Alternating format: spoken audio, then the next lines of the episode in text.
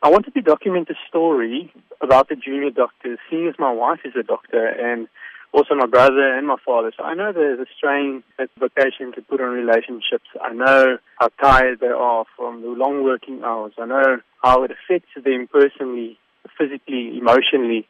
And we always get the same questions from non-doctors. So I wanted to put this all in a story, in a film that, that people can watch and be informed and see for themselves what these doctors go through. People don't always understand that when you say 30 hours, it's 30 hours of work without any sleep. The film is hectic to watch. It's, it's gruesome, but it's, it's also very entertaining. It's fun to watch. I've got very likable characters in the film.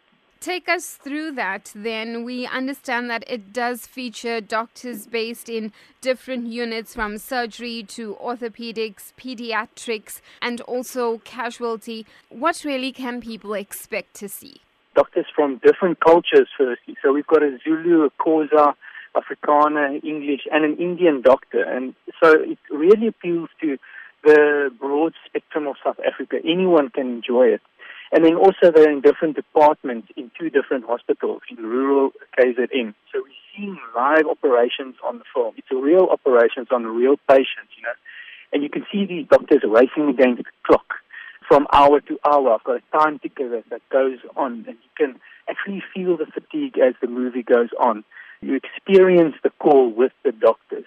There's stabbings that's coming in, there's near drownings, there's emergency cases, you speak about the 30 hour shifts of junior doctors, and there's been immense discussion about this. And of course, the Western Cape has, in fact, reduced the working hours now to 24 hours.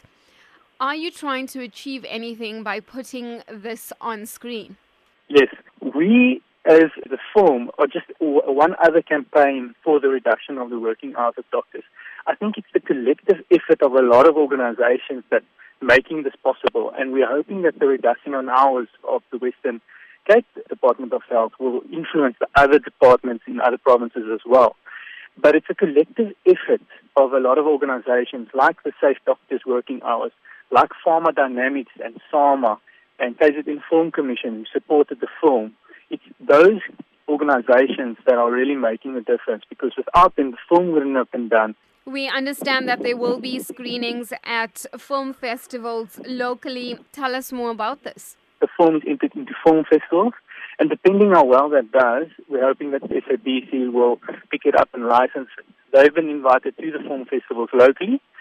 Um, we're playing at Jozi Film Festival on the 17th and 18th of September, and then we're also playing in Margate at the Ugu Film Festival, Saturday, 17th September.